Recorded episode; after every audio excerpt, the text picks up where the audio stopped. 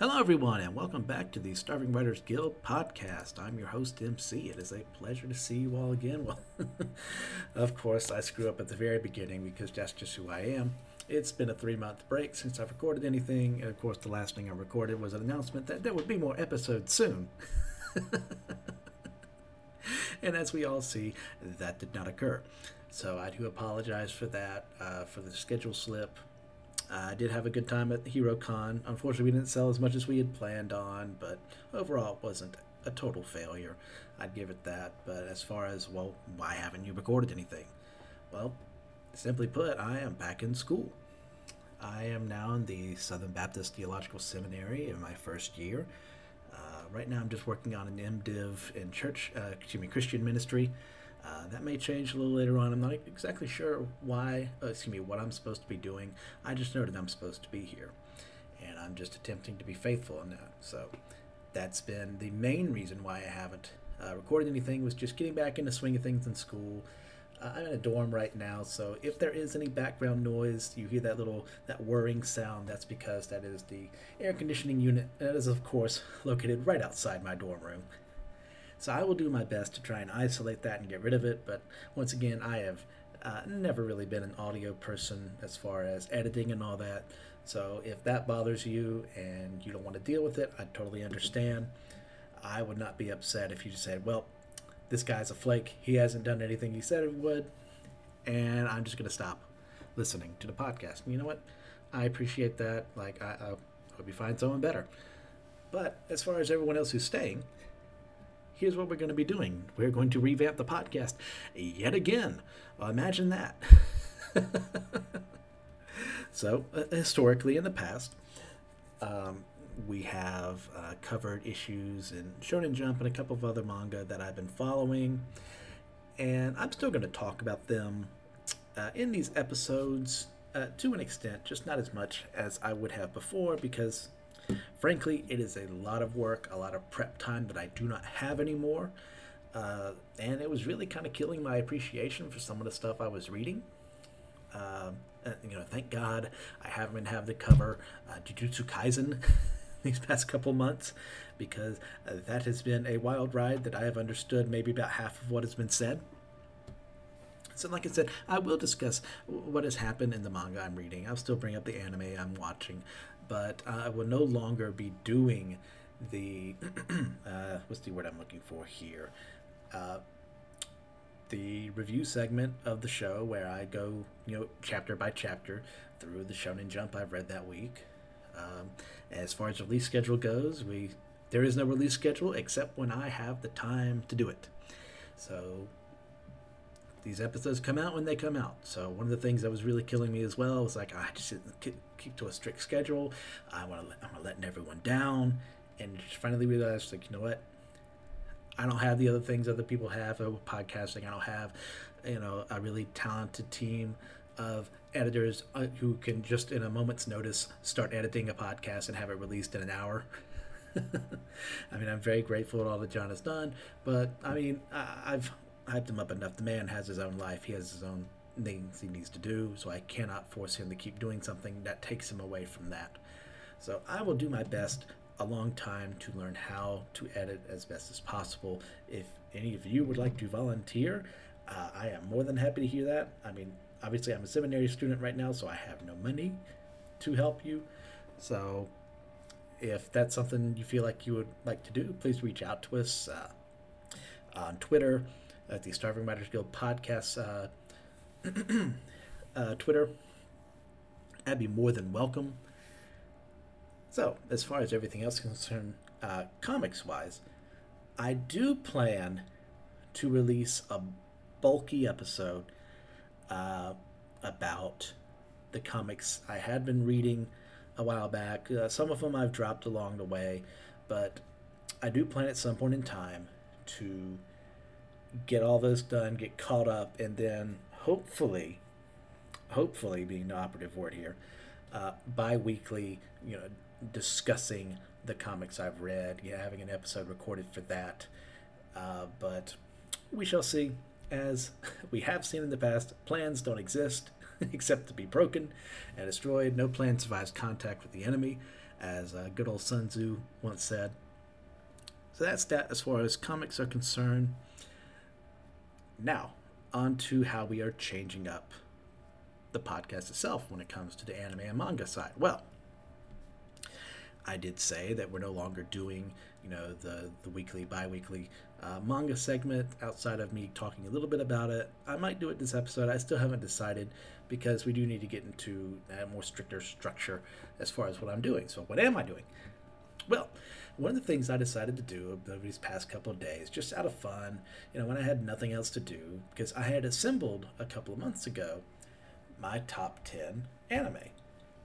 And that was a intense struggle because of the fact that I just had to cut things out of the top 10, and it was killing me. It's like, well, I want people to know I like this as well, but you know, there's only 10 slots for a reason. You can't have a top 10 and then have, you know, a little asterisk that says also 35.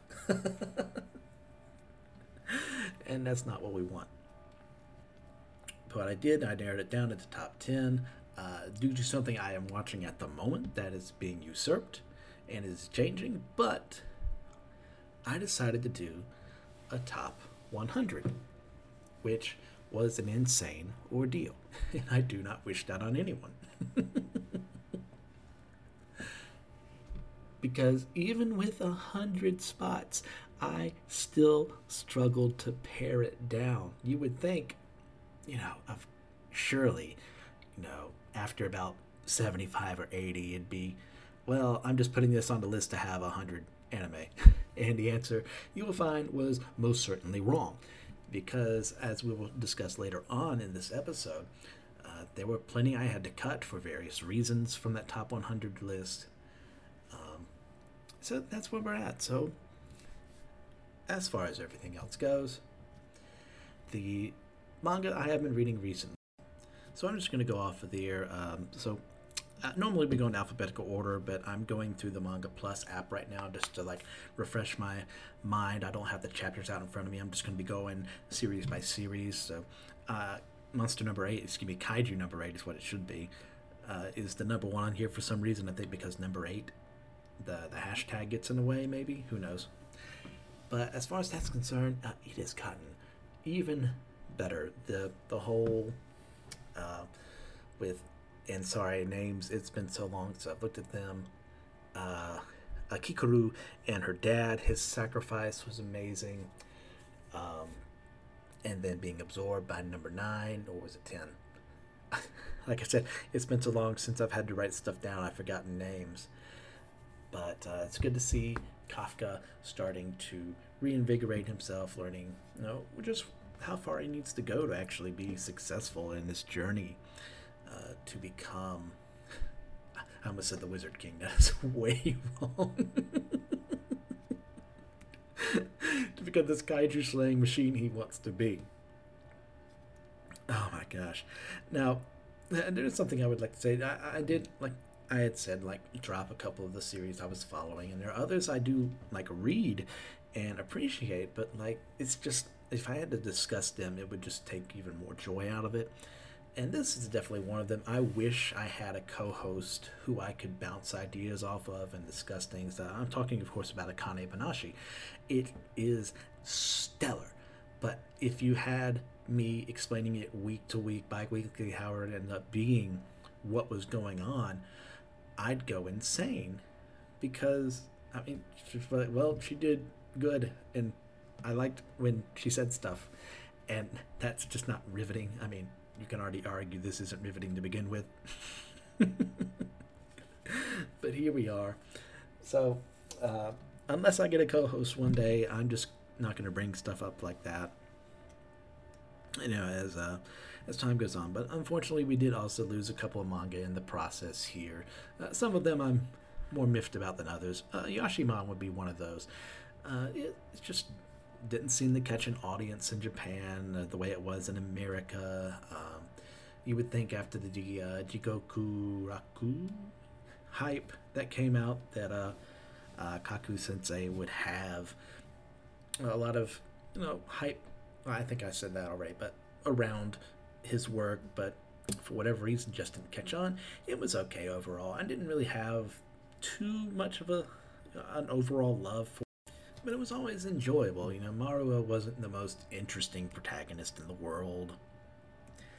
It's just one of those, it was like side characters weren't very interesting. Of course, Urata was very interesting.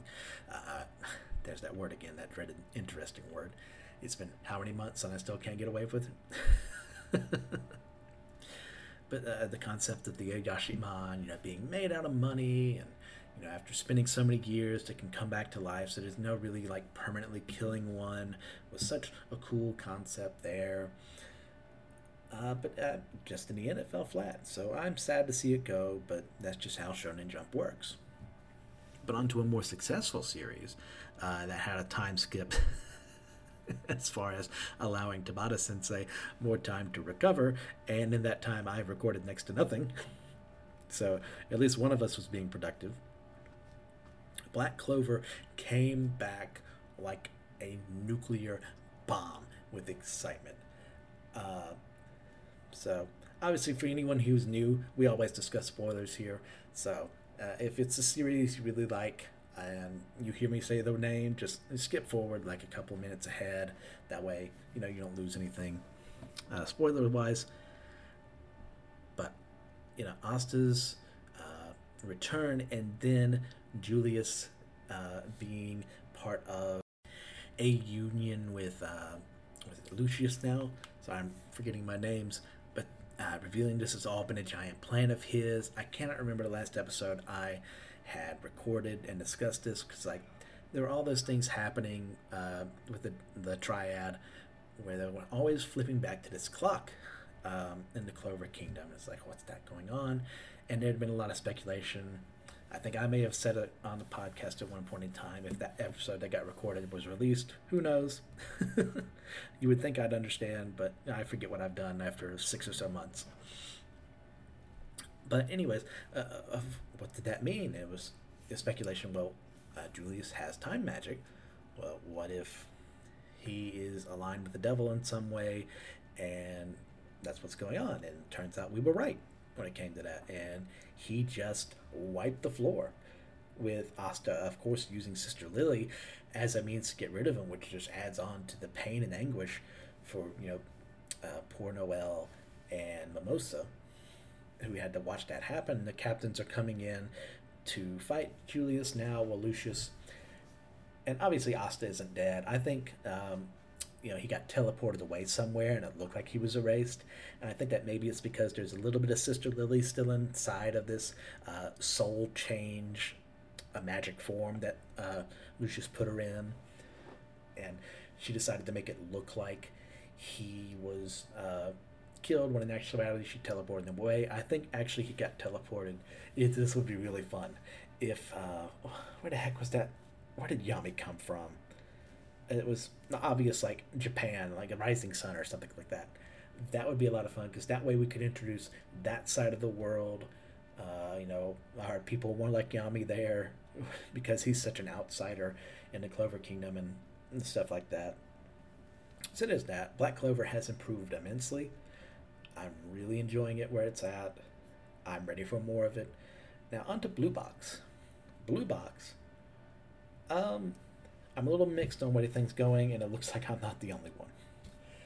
Blue Box has done a good job of building up Taiki and Chinatsu's friendship with each other, which is the way I prefer my romances to go. If we're discussing them, I'd rather them be friends first, and then we can worry about, you know, like going out together, stuff like that. And it had a really nice moment in there where they were, of course, forced to stay at a hotel one night. It's just the sweetest thing. Taiki fell asleep, and Chinatsu was just like mimicking him, you know, rolling her head as he would roll his head, and like as he would drool. It was just like one of the cutest things you'd ever seen. And then we go into, of course, the what's the cliche? The school festival arc. Of course, Taiki is they're doing a play of Snow White, and Hina is going to play Snow White. And, of course, the actor for Prince Charming does not make it into the play, so who should play Prince Charming but Taiki? And of course we have the love triangle there, which not really, it's more like Taiki towards Chinatsu, Chinatsu towards him, and Hina towards Taiki, but him not back towards her. I just think, for as good as Blue Box has been, it's relying on cliches like that to, I guess, increase chapter amounts or something like that. Who knows? The fallout of it, though, has actually been okay in how they've handled it. Like, we do have a confession from Chinatsu talking to Karin that there is a boy that she does like, and it's fairly obvious that it's Taiki. But we'll see how long they just hold their hands onto that. Which, of course, will take us to our next manga, which... Even after all this time, I can't stop laughing. Boruto. Wow. This series has lost its mind. with Code and Ida and Damien and the retcon about his ability and Amado Ida being taken away because, of course, she's trying to find a way to get her freak on with Kawaki, who is younger than her, and all those wonderful things. And the last chapter was... as far as Hinata has had a really bad span in these Boruto chapters. In the anime, it's been there's a lot of work there, is what I'll say. But that picture of her in the last chapter was one of the most disgraceful things I've ever seen in my life. So Boruto's Boruto. It's Boruto tier for a reason. We'll move on to what I'm really excited about, and that is the return of Chainsaw Man with a vengeance. Asa is such an amazing new MC, deuteragonist for Denji right now. There was speculation, well, is she going to be the only one there? And of course, well, Denji just came back with...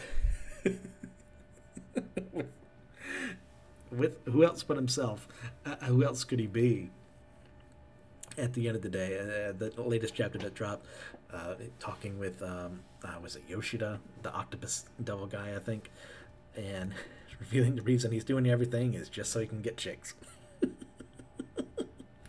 Which is about as Denji gets. So the using him and Asa as foils to each other has been a lot of fun. I've enjoyed her growth, that of Yoru, the war devil. That's taken over Asa, has provided an interesting, you know, Naruto Kurama, goodness gracious, how can I not remember, no, not Fushiguro, Yuji, goodness gracious, Yuji and Sukuna kind of situation there, the demon locked inside, and, you know, your protagonist, like, Asa's not, like, a goody two-shoes by any regard, but there's a heart in her, so... Really enjoying what Fujimoto has done there. The man just can't miss. Then we go to another fallen son, that of Duran Dororan, which just ended this week. And a moment of silence, please, for poor Duran Dororan. It is one of those, as I was reading it, I was losing interest in it, especially when I was covering in the podcast. I was just like, I want to be done with this so bad. And after, what is it, 36 chapters it ended. I mean, it's okay at best. Every conflict was resolved with Dora and Kusanagi just being like, we can do it. And it's like, yeah, we can. And then even it kind of ended that way too. So no great loss that Duran Dororan was gone. It was fine. I cannot remember if Dr. Stone ended... and I recorded an episode of that, so I'll discuss that ending briefly. Just to say, it was very rushed in my opinion. I wish we'd had more time with everyone. I don't know if Boichi and Inagaki senseis just wanted to move on to something else, because I felt like we could have had more time to like establish character relationships, learn more about the petrifying being... with this alien nanomachine that had caused it. But overall, I would say I enjoyed Dr. Stone, and in fact, I'll be mentioning it in my honorable mentions for my top 100 anime since it has ended, that's one of my criteria, is the manga and or the anime has to have ended. Moving on then to Dragon Ball Super. Dragon Ball, a Black Frieza. And the amount of memes that have come forth from Frieza's new form and just coming out of nowhere and saving Goku and Vegeta from gas. It's like Frieza apologizes for calling people monkeys. He has black ancestry. It's so dumb. Oh my gosh. It's just one of those, like, why is this happening? I mean, the gas granola fight was fine. I would have preferred if granola had won in the end, but then Frieza shows up out of nowhere and says, well, of course, I would be seen as the strongest in this universe. I was training in another universe, which is interesting, mind you. I think he might be doing something with Universe 6. Seeing as Frost has been erased, he's probably filling in a void there. I wouldn't be surprised. So that is something compelling. But then he's just like, yep, I'm here, and I'm going to kill you all. But not right now, because we have to have a story, and you're weak, and I want to have a proper fight, and instead of being pragmatic. So that's that. Earthchild, I briefly talked about this on the show, I'm fairly certain. It lost its goddamn mind. It's ending next week, I think, if I remember that tweet correctly from the unofficial Shonen Jump leaks. The less said about that, the better. Oh, yes, of course. If you wouldn't all mind a moment of silence, please, for the Hunters Guild, Red Hood. Thank you for your participation. Which still stings after all this time. It's just unfortunate. Now, Elusive Samurai, I've started to wane on my interest on this as well. It's fine. I mean, it's better than fine, if I'm perfectly honest. But, like, learning these names week after week has killed my interest in it. The way the story is going, it's just kind of meandering right now. So I may mention it later on if there's a good chapter, I'll bring it up. Which brings us to other news about JoJo's Bizarre Adventure. The second part of Part 6 dropped on Netflix, and I've watched all 12 episodes because Netflix's schedule sucks. And we could have been doing this weekly, but you know, why do that? Netflix just wants you to binge things. And normally I'd be fine with that if they put everything out at once. But we can't have nice things. It looks beautiful. It's great to see that part animated. In fact, when I remember reading the manga for Part 6 a couple years ago and just feeling like the Survivor arc and all that kind of just dragged on for a bit, kind of killed my appreciation for Part 6 after a bit. But seeing it in animated form, the pacing was a lot better, so I really appreciate that. But also in JoJo news, JoJolands should be releasing in a couple of months, if I read that tweet correctly, and I'm all for that as well. Big news, of course, everyone's already heard this because your podcast actually got an update on time, but Hunter is returning, and I am so ready to see what Togashi Sensei has brought back. I hope that man is in good health. He deserves the world. I am just ready to see what else he has for us. Now, Jujutsu Kaisen. Yeah. Lots of cool things have been happening in Jujutsu Kaisen as far as seeing Akutami Sensei's creativity when it comes to domain expansions and abilities. I really enjoyed seeing that. My eyes have gone cross-eyed almost as much as they have been while I've been doing my Hebrew homework. And by the time you read this, I'll have had my first exam in the morning. Listen to this, I should say. So, if there's such a thing as, what's the word I'm looking for here? Retroactive prayers. I appreciate those. And maybe I just won't fail horribly, thanks to your help. And of course, Magu-chan ended. That was a huge, upsetting moment. It still stings. Now, Mashal, on the other hand, has ramped up the craziness. I've loved the introduction of the new professor whose name escapes me right now. She has been a hoot. to add to this cast of wacky people. And even that little crocodile doll, what you call it, as jerky as he is, has still been fun. It's nice to see Lemon actually get to do something after so long. Dot and Lance have had a really great team-up moment in these past couple of chapters. Finn got a chance to shine. I was so happy for him to see his growth after all this time. Loving Mashal. Keep up the good work. So ready for the anime to come out. Just feels good. Which then brings us to My Hero Academia. And you've heard a lot of discourse about this, I'm more than certain. I would agree to a certain extent that it has gone downhill. As far as pacing, as far as character interactions and plot, My Hero Academia just doesn't feel like it normally does. I mean, it's kind of felt that way. I was a little more positive then when I first read it, but ever since like the Stars and Stripes fight, which is a shame because I really like her, but just quality of writing has gone down.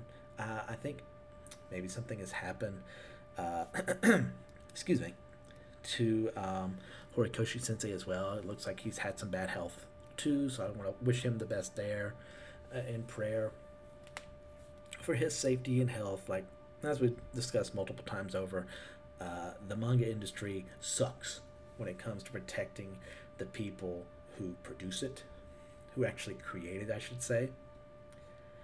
But as far as My Hero is concerned, this recent chapter with Bakugo and him dying and then Ed shot out of nowhere, which I kind of get. I did hear someone say, it's like, you know, he did say something, I think, in the Bakugo retrieval arc or rescue arc, that's Sasuke, Bakugo rescue arc, where like he understood anatomy really well because he could fit so tightly into spaces, and him becoming Bakugo's heart is still dumb.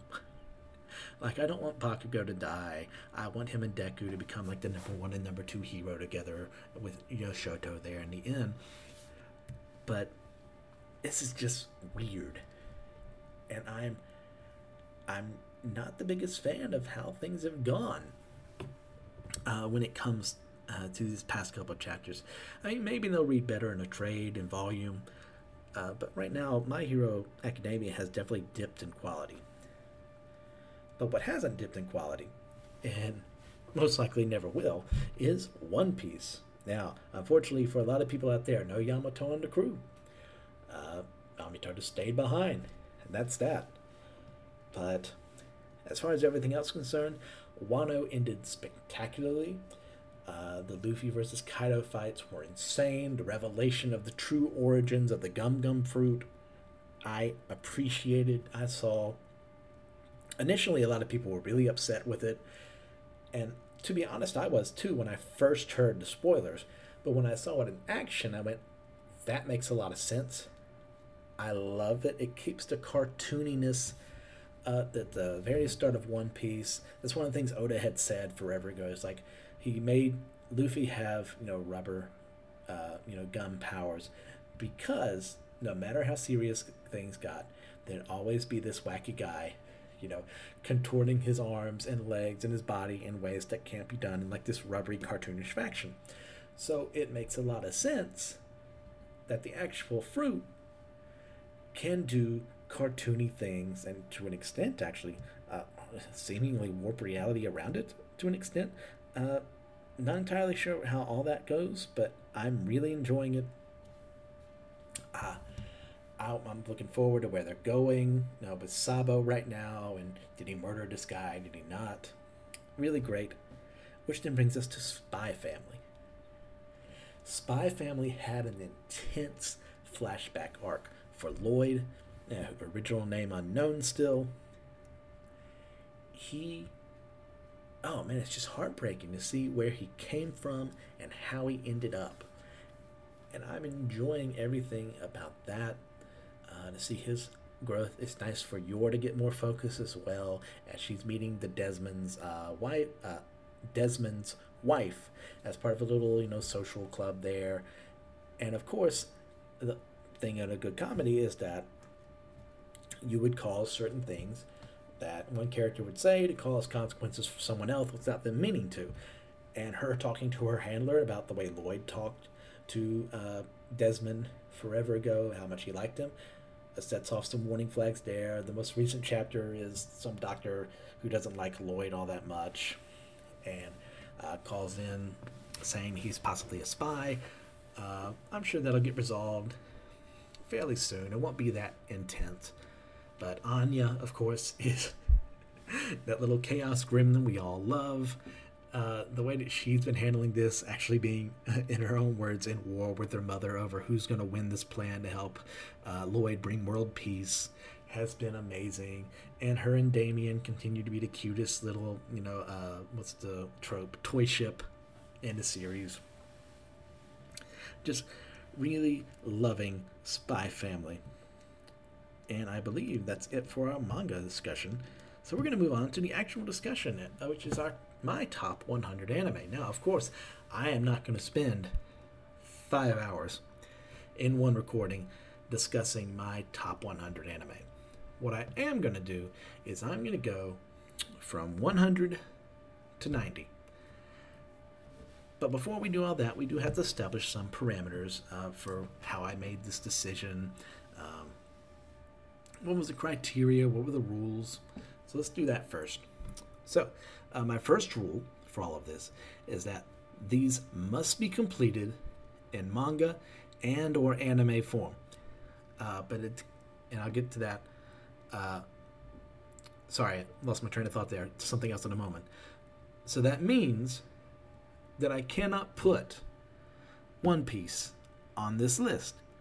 As much as I adore One Piece, it is not finished, and as far as reviewing a series goes, you need to be able to see an ending, in my opinion, before you can say this is the greatest of all time, this deserves, you know, I don't know, 12th place or 7th place or what have you on someone's list, because it's not finished, so you don't see the totality of it all. I mean, as much as I brought up my hatred for the sequel trilogy, I did not just out of hand say it's all going to be bad until I saw 7 through 9. And because of that, in my opinion, I now have a clearer viewpoint to say, okay, look, there's obviously no plan here. It's awful how this was written. The writers deserve better. They needed more time. The actors and actresses deserved a lot better in their treatment for their characters and the way they were handled. You know, I'm not going to go on a tangent about sequel trilogy again. I've done it enough. I despise it. That's all I'm going to say. But I do not despise you if you love it. I want to make that perfectly clear. I actually just made a friend here at the seminary who's a big fan of the sequel trilogy, and we've had a couple discussions on that. So once again, don't hate you just because I hate it. Which also actually brings up an idea I didn't have written down. If I don't have your favorite series on here, don't assume I hate it. But if I do bring up, like, hey, like, I think, let's just say, well, it's not a completed series, so I wouldn't have it on the list anyways, but I'm not the biggest fan of Berserk. I'm very happy that it's being continued and that the readers who've been looking forward to it for many years have, you know, an opportunity to see it maybe potentially come to an end, but I've never really cared for Berserk. So that doesn't mean that I think you're an idiot if just because I don't like Berserk. It just means we have a different opinion. We both saw the same thing and came with two different ideas about it. That's it. So our next rule. It can include this list of my top 100. Can include seasons of a show, but not all of it. Now, I wrote this specifically for two series I have on this list that are way higher up on the list. That is, of course, Darker Than Black and The Promised Neverland. Now, The Promised Neverland, Season 1 is just about peak fiction. There, I do have several things in front of it on this list, but because of just how wonderfully it's written, how tightly it's knitted, the character interactions are so amazing, the world building is superb, it deserves to be on the list, so I felt terrible not having it on there. But I couldn't have it there in good faith and say the second season is good and the rest of the manga is good as well. So that's why I split it off into Season 1 specifically. Season 2 is not on the list. In the same way, Darker Than Black Season 1 is on the list, but Darker Than Black Season 2 is not. All right, next part is that this can include parts of a show, but separate them based on the part. Now, this rule I shall be calling the JoJo's Bizarre Adventure rule. Because, of course, like I had mentioned earlier, JoJolin's is showing up, so JoJo's Bizarre Adventure as a whole is not finished. However, the parts are completely finished. So part 1 is finished, part 6 is finished. Even though the anime is not completely finished, the manga is, so I'm going to include that on the list at some point in time. The other rule, kind of simple, I must have seen it all. I was trying to think exactly which anime I was thinking of was why I put this rule on there. I recall now. It was Magi, which Magi is an amazing anime. I had a hard time not putting it on this list, but the simple fact of the matter is I have not read all of the manga and has not all been adapted into an anime. So, unfortunately, it's going to be in the honorable mentions, but it will not be part of the top 100 list. And the final rule I have, unless I think of something along the way, is that the series itself must have an anime adaptation. And unfortunately, I had to design this rule because my first spot would be 20th Century Boys if this included manga completed as well. Like I said, it pains me to say that, but it does not have an anime adaptation, ergo I cannot put 20th Century Boys on my top 100 anime list. So that's it for the rules. So before we go from 100 to 90, we are going to discuss a couple of series that are honorable mentions for various reasons. Might be because they're not finished yet, or I just didn't think they had enough oomph to get into the top 100. But before that, you know, like I said, if I don't include one of yours on the list, please feel free to let us know. You can reach us at starvingwritersguild.com. You can talk to me on Twitter, send me a direct message there. That way you can say, like, hey, you know, I really enjoy X series. Like, why wasn't, let's think of something off the top of our head. Why wasn't Naruto or Naruto Shippuden on your ultimate list there? And we can have that discussion. Because at one time it was, but it did get bumped off by something else. So, back to the ones our honorable mentions. So, of course, we're going to start with a certain magical index and a certain scientific railgun. And we'll bring up Accelerator as well. Like I mentioned before several episodes ago, like how much I adore railgun specifically. Index is good too, but Mikoto Misuka has become my top female character of all time when it comes to anime. Unfortunately, though, I think some of the light novels may actually be ending fairly soon. I'm not 100% on that, but the anime itself has not finished. So I cannot put it there, and even if they were finished in light novel form, I haven't read them, so I can't put them on the top 100 list at all, even though that pains me immensely. The next up on this is not in no particular order, so don't think that you know this would have been 101, so on, so on, so forth. Is JoJo's Bizarre Adventure, Part 3. Now, this may come as a shock to all of you, with as highly regarded as Part 3 is specifically in the West. It is actually my least favorite of the parts that have been released so far. I'm talking parts 1 through 8. And that's not because I hate it. It's because we're talking about the worst of the best, in my opinion. Part 3 is the one that introduces Stan, so it's always going to be iconic for that. I've always been appreciative of that part. But at the end of the day, Araki just kind of meandered around for far too long. There's definitely a lot of chapters that could have been condensed. You know, instead of 4 or 5, it could have been 3. When it came to some of these stand users and their abilities. And the toilet humor, it's always been something that I've never liked as time went on. Especially even as a kid, I never really liked that. I just thought it was like, not beneath me, but just like so childish. And part 3 relies on a lot of it, and I just can't handle that. It's not fun. It's not funny. As far as, you know, everything else, I really love, you know, our core group in part 3, but it just didn't have that extra pizzazz to get it into the top 100 anime on my list, especially since there are several other JoJo parts in there. I did bump it down a bit, so there would be room for other things. Next up on the list is Rascal Does Not Dream of Bunny Girl Senpai. I absolutely love this show, the movie. There are beautiful things, but it's not finished, at least as far as anime goes. So of course it is not on the list. Next up is a bit of an oddball for what I had for consideration, but Genesis of Aquarion. I remember watching this when I had first been in college over a decade ago, and it's just one of those, I was expecting nothing out of it. It was just on Hulu, and watched it and was like, oh, this is a lot of fun. A little too much ecchi for my taste, but at the end of the day, like, it was really enjoyable.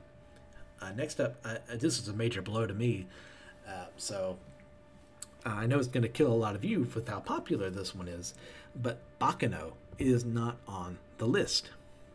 But Durarara is, because if I recall correctly, the light novels are done, but not for Bakano.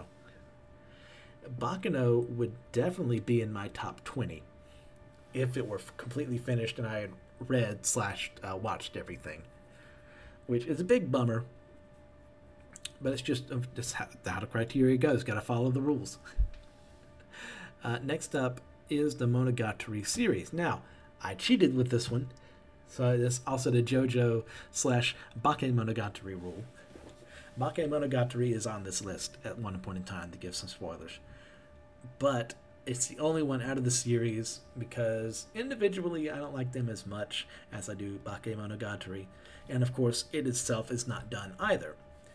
But Bakemonogatari was, so I put it on the list because it was killing me not to.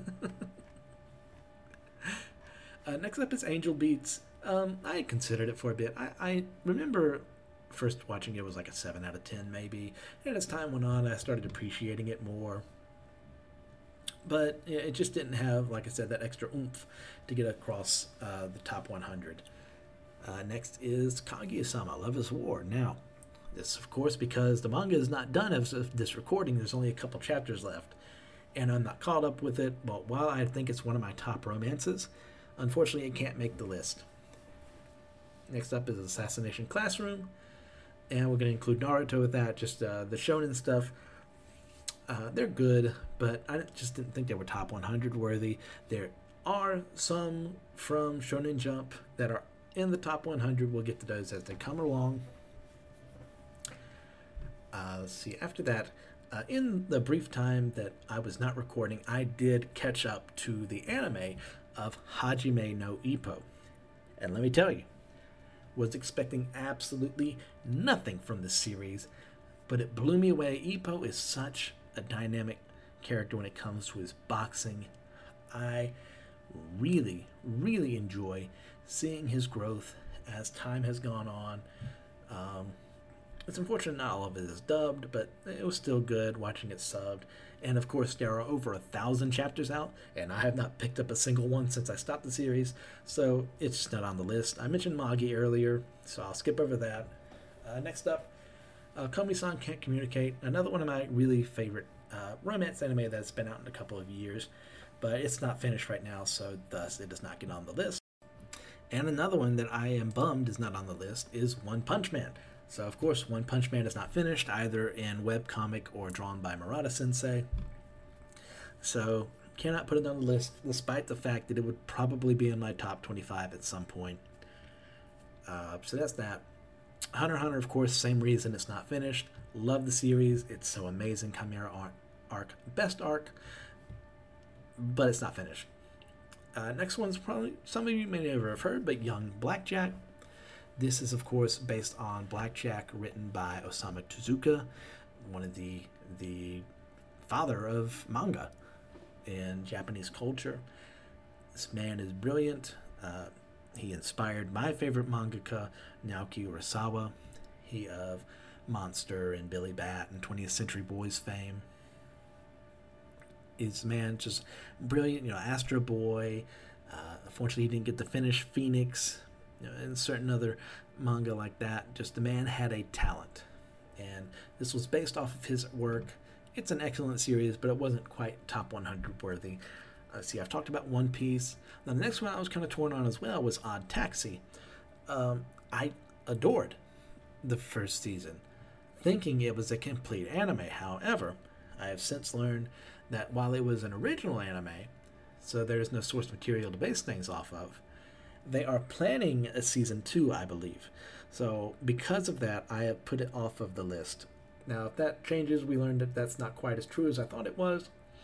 I may put it on there. It's probably not going to be anywhere near the top, but it could be on the list.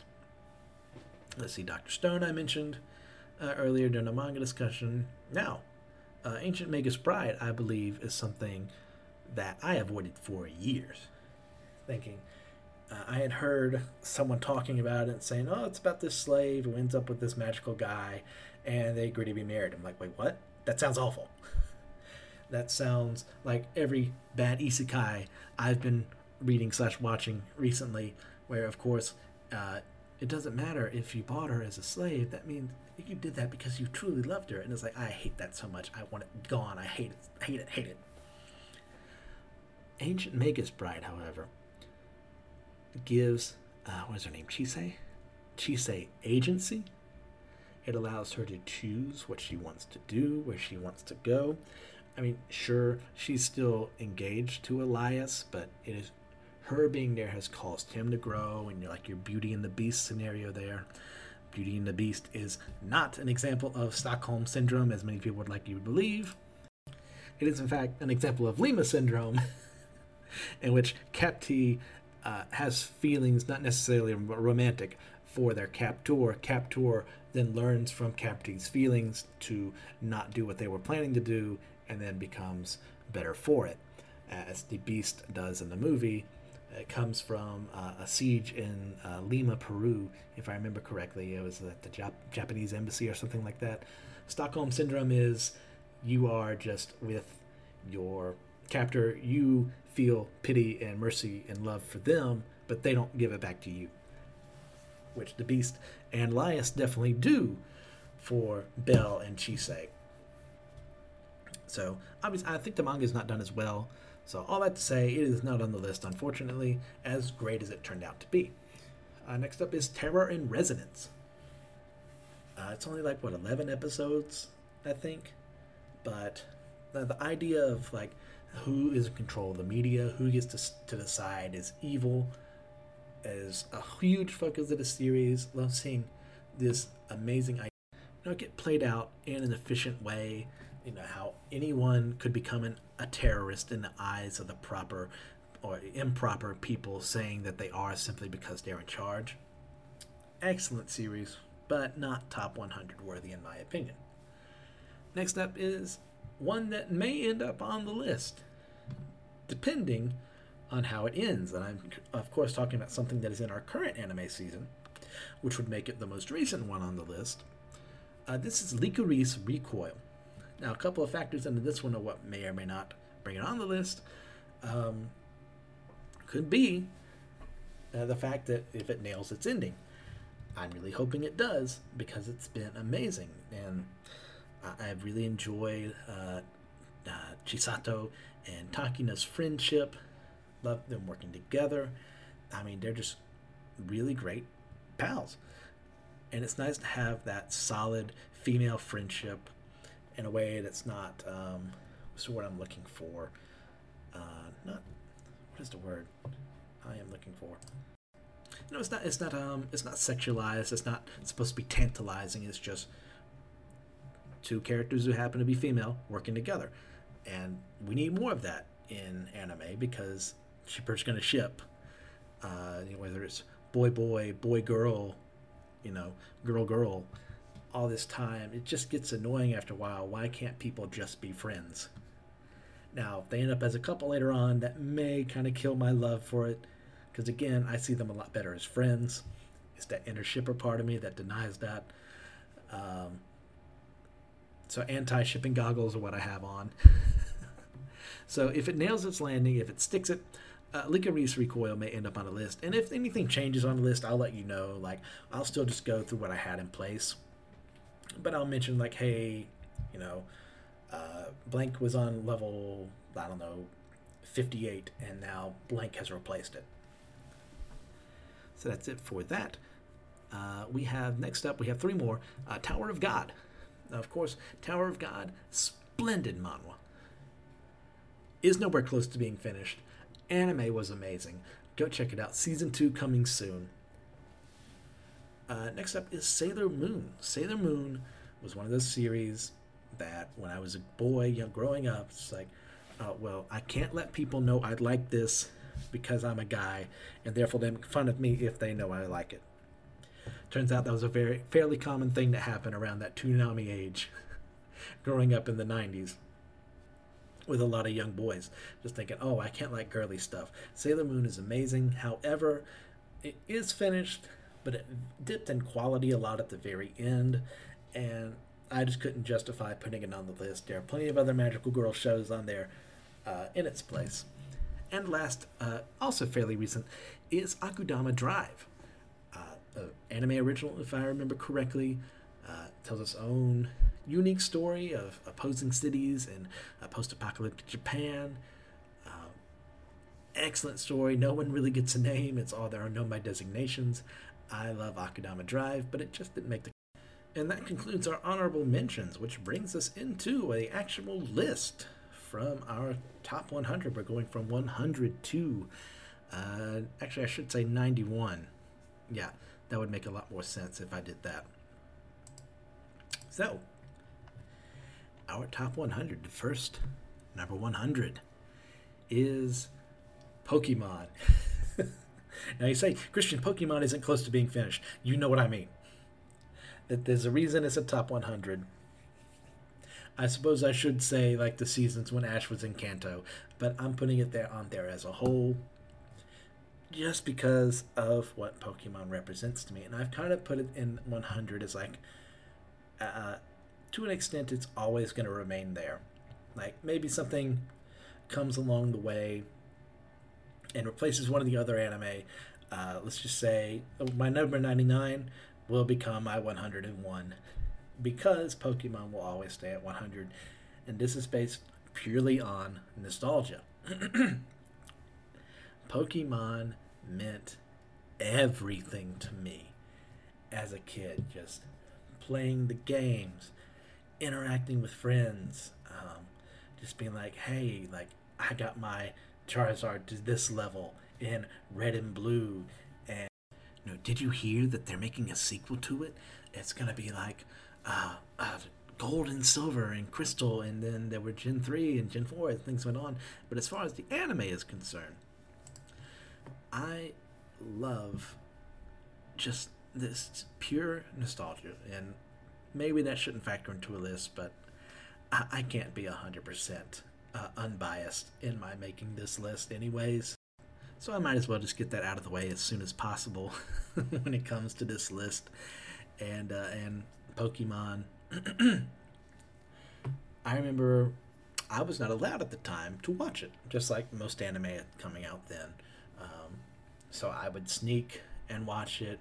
I would, you know, go into certain rooms where no one else would be around, put the volume down real low. I remember specifically the episode with the Primeape and everything that went on with that being one that I saw kind of frequently in that time. It was always such a joy just to see, you know, which Pokemon was coming up next, to see Ash fail to use his Metapod against another Metapod user. And of course the innuendos went over my head as a kid, and I don't think they intended that anyways. It's mostly just people ruining everything. But to see him go through the Pokemon League, and Krabby evolving into Kingler, with just so many of these hype moments that just made it so beautiful. Seeing poor little Charmander, like, almost died because his flame was going out, and to see, you know, Pikachu do what he would eventually do several times over and somehow win in the rock gym even though everything in there was also part ground type. It's just a beautiful part of my childhood, of just becoming a young little weeb. So Pokemon is probably going to remain there as my top 100 anime pick. So that then brings us to my number 99 top anime of all time, which is Lucky Star. Now, you will not find something more different on my list than a couple of other options here, but let me sell you on this one. Lucky Star, I remember growing up in the early, it's going to be late 2000s, seeing a bunch of people just raving on this show and just saying it's amazing. I saw some of the fan art, I saw some of the recreations of the dance, I heard the theme to the OP multiple times over, and it's just like, I want nothing to do with it. Yeah, I've never really been much of a slice of life guy to begin with, but especially then I was very anti anything that wasn't shonen or even some seinen. Didn't really want to get into all that. But about a year ago, well, actually a little less than that, I got into Lucky Star. It was just, I think I hit a random anime button and it landed on there, so I said, sure, why not? And I was blown away at just how meta and fun it was. It's made for and enjoyed by anime fans, so no wonder when it first came out forever ago, people loved it. Now, it hasn't aged particularly well. I mean, I there's a reason it's in my top 100 to begin with, but you know, so many jokes don't land as well. Like, obviously, cultural references change over time, so you're not always going to get them. I mean, that's just true with any form of media that mentions something so near its own time. But Lucky Star is such a... not pure is the wrong word, but it's... what's the word I'm looking for here? Not, it doesn't mean well, it's genuine would be the word I would use for its love of anime and manga and otaku and all that. So I really enjoy Lucky Star.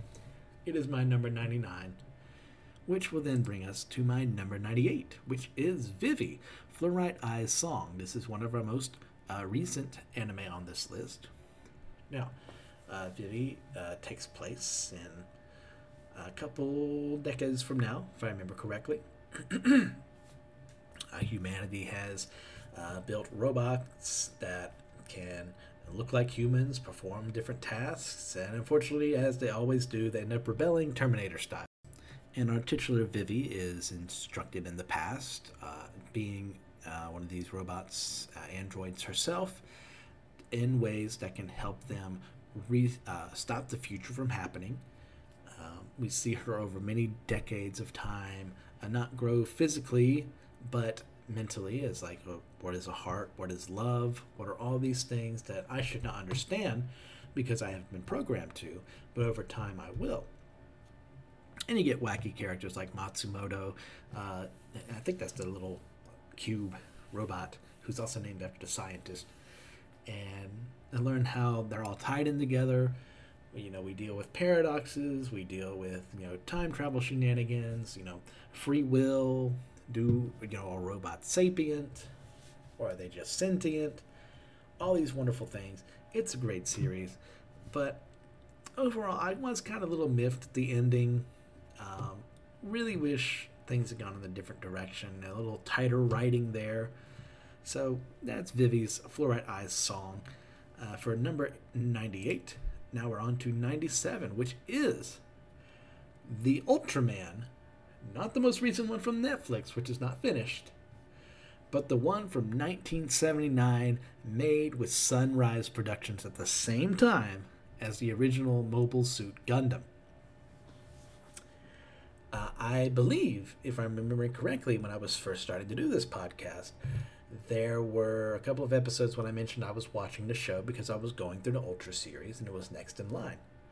And at the time, I wasn't that high on it. But now that I've had, you know, more time to reflect, think about what it meant, all these wonderful things, I realized how much I really enjoyed it. Because it could do things in an animated form that you just can't on live TV, especially with the special effects at the time. And even as I'm watching Ultraman Decker right now, which, by the way, is amazing, and you should watch it, had a really great crossover episode for our last Ultra, who just showed up. Very amazing.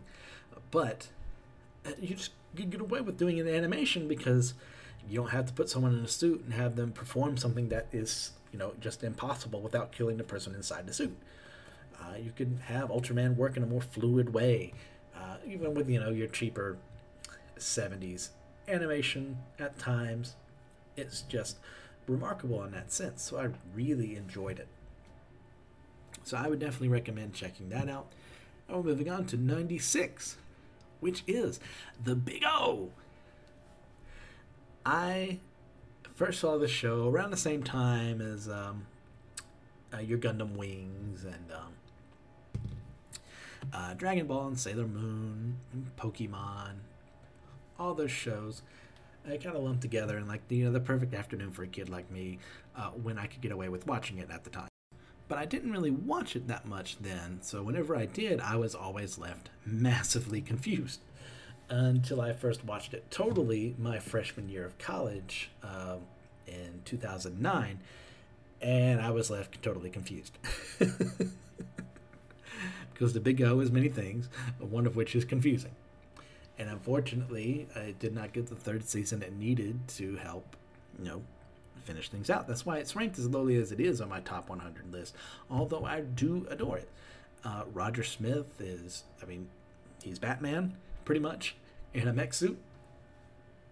He's an excellent character. You know, going through his journey is like, are my memories real? Is it who I make myself that matters? You get Dorothy Wainwright learning how to be human. Well, while she is an android herself. You get Angel, you get, what was it, Schwarzwald. You get, who's our Joker in this series? Like, was it Alan something, or am I misremembering things? But you get all these wonderful things that bring together a bit of a mind screw at the end. And unfortunately, because of that, there's a reason why it's not ranked as highly as everything else. So that is number 96, The Big O. So our next series will be Hellsing Ultimate. Now, Hellsing, you'll find on a lot of people's top 10, I've noticed so far. I don't love it that much, but, sorry, I had to refrain from using the word ultimately there. Did not mean that as a pun. But in the end, I do enjoy it. It's not the deepest thing in the world. You don't need to have your brain on for most of it. I'm not saying it's dumb. I'm not saying you don't have to think at all. But it's like a shut your mind off, enjoy this vampire, massacring vampires and ghouls and Nazis. And, you know, who doesn't enjoy just seeing Nazis get ripped to shreds? It's just a wonderful thing. It's a lovely gift God has given us in the fact that he created the ultimate villain in Nazis so that one day we could always have media to where we don't have to feel bad when we see them die. And of course, Hellsing Ultimate offers that in droves. Now, the ultimate reason, God dang it. No, I'm keeping it in, who cares? We're doing it live. The ultimate reason I have it on my list, even though there's some things I don't care for, and, you know, there's a little too much ultraviolence and gore for my taste. Not too much etchy, but enough to be noticeable. But actually, the reason it's on this list is because of my love for the Abridged series. Now, once again, I am not impartial in this list making. I can't divorce myself from my thoughts, so if you feel like it shouldn't be on the list simply because I love the Abridged series too, well, that's your opinion, man. But I do have an intense love for it because I just saw Team 4-Star growing over the years as writers. They've provided me so much joy, and seeing this around every Halloween, I think was when they released it, if I'm remembering it correctly, was just amazing, because that was my actual introduction. I knew it existed, but I never watched it before, and then I watched the series proper when it ran on Toonami a couple years ago. But it's just, it's what you want. You want to see a vampire massacre a bunch of vampires and Nazis. Hellsing Ultimate is for you. It's pretty dang good. So that's it for my number 95. And that will bring us to number 94, which would be Astra Lost in Space. What an interesting series. I love the way we're in this future realm. You get all these kids that's kind of you know, lost in space. Robinson Crusoe.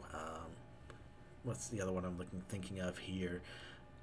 It's not quite to this level. Lord of the Flies, not quite there, but you get what I'm saying. You know, they're just cast off in the midst of nowhere. They're on their own, left to their own defenses. It's just let's see, which should be like 6, 7, 8 of them on the ship at once. And just them dealing with the issue of, like, no one knows where they are. This portal just sent us here out of nowhere, this wormhole. How do we get back home? How do we let our parents know we're still alive? Do we want our parents to know we're alive? Because we're all dealing with our own separate issues here of dealing with sexuality, dealing with you know, growing up, dealing with all the pressures being forced upon you because of your parents' prestige. Astra Lost in Space was just one of those, I just watched it to watch it, and I ended up enjoying it immensely by the end of the show. Such an excellent series, well worth the watch. So I would really like if you guys, just, number one, I would also like to hear your top, it doesn't have to be top 100. I spend a lot of time on this. If you have it, you have it. Send it my way. I'd love to read them. Whether it be through Twitter, you send it to our website, what have you. But please, just stop exploring some of these series. They're so amazing. They're well worth your time. I wouldn't put them on this list if I thought they were bad. Which then lets us on to number 93, which is Another. This was, there, when again, almost using another pun, saying this is another series. This was another series on Hulu that I just kind of pressed on, and I just saw what it was about. And had no preconceptions about it, other than it looked kind of slightly gothic, which ended up being fairly true to an extent. But Another takes place in this middle school, where this, of course, there's a new transfer student who comes in, and he's getting acquainted. But there's this one girl everyone ignores in that class, so he wonders what's going on about it. He tries to ask him about her, but they're giving him a cold shoulder about it. It seems like they want to pretend like she doesn't exist. So eventually he ends up finding her and confronts her, thinking that she's a ghost of some sort. But nope, she is an actual human. But as a result of a curse, the classroom believes that if there are over this amount of students, every single one of them will die until they find the fake one amongst them. Which, of course, they think couldn't be him because he just got there. And with the numbers they had before, they thought it was this girl, what was her name, Mei Misaki or something like that. And goes through, you know, how she's been dealt with in the past, how this is dealing with, she's dealing with everything in the present. It's a great series. The horror elements kind of fail near the end, not as tight a story as I would have liked. Overall, that's why it's as low on the list as it is, despite the way I love it. And there's not too many great anime, you know, horror anime out there, unfortunately. I mean, Higurashi's fine. It's not on the list. But you know, I would really like it if there were a lot more. And Another does kind of, it feels a little bit of a niche, but not enough to where I would say it's like a top 100 or anything, or top 10 horror anime out there. I mean, if anything, Hellsing is better horror than that, but it's more action-focused. So you kind of lose a little bit of that in the end. But Another is pretty dang solid. Some great growth with our characters. The mystery, it's really cool to figure out, okay, well, who is this extra person? Do we have to kill them? Is there any way to get rid of this curse without doing something like that? The classmates who die along the way, what happened with them? Is it going to happen to us too? Just super fun, super interesting. I would recommend Another for all of you to enjoy. On to number 92, which is another oddball on here, Cromartie High School. Now, some of you are scratching your heads going, what the hell is Cromartie High School? Well, let me answer your questions as best I can. Normally, I don't like absurdist humor. It just kind of falls flat to me. It just feels like sometimes it's too stoner humor, just lol random. But this has a little bit of randomness to it, but it always feels like there's a punchline in mind. It always feels like you're going to laugh, maybe not at the first joke, maybe not the second, but the third or fourth, they'll get you there along the way. So what is Cromartie High School? Essentially, it's the school for tough guys, who have caused problems at their old high schools. I think this is, yeah. It's in the title, Christian. At this high school, some, look like they're in the Yakuza. They look like thugs for the most part. Well, our main character gets there. We don't know why. I think it's actually revealed in the manga, but not the anime, why he's sent this way. But Kamiyama is a weak and a wimp,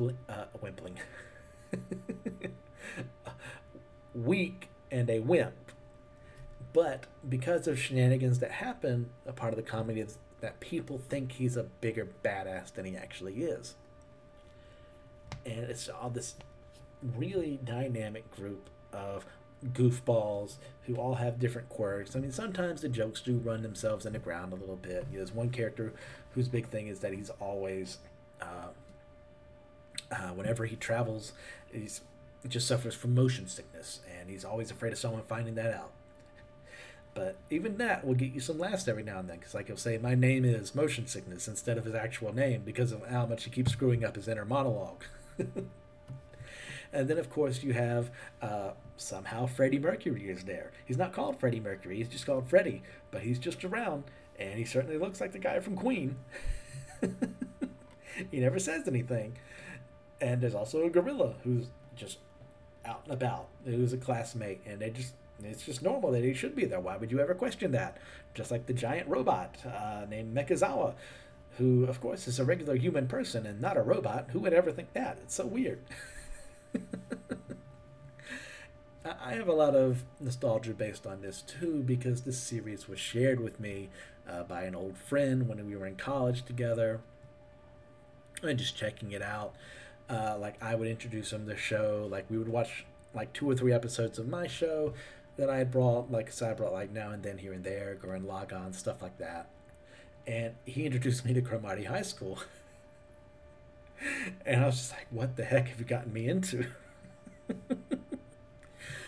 But as time went on, it was just like, oh wow, this is so much fun. It's not taking itself seriously, but it also maintains consistency with its joke structure. It is such a fun show. Give it a watch. There's not that many episodes long. They're fairly short. Cromartie High School deserves its spot on my top 100 at 92, which then brings us to our final one for this episode.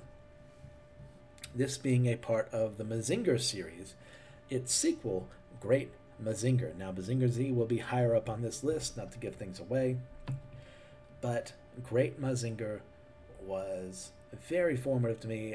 I've over time been slowly going through every mecha series that's been released in chronological order. I am now in the midst of the Brave series, which was made in the 90s, so I'm about 20 or so years removed from this. But the Great Mazinger series is a tremendous follow-up to Mazinger Z. After the way that ended, of course, you had to figure out, who are these new people? What are they going to be doing after everything that Koji and Sayaka have done? And you start asking questions like, are they worthy successors? Are Tetsuya, excuse me, Tetsuya and June, are they going to match up to Koji and Sayaka? And I would argue, ultimately, not as much, but they are fine in their own right, especially with how when Great Mazinger came out, or Mazinger, how the heck you want to pronounce it. I'll switch it up every single time I say it. Mazinger. with the character of June is that at the time in Japan, what she was taboo to talk about. And you ask, well, what was she?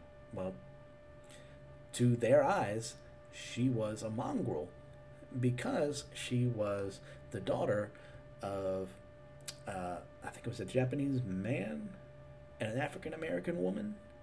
I'm not 100%. I'd have to recheck everything. It's been over a couple years since I've watched the show.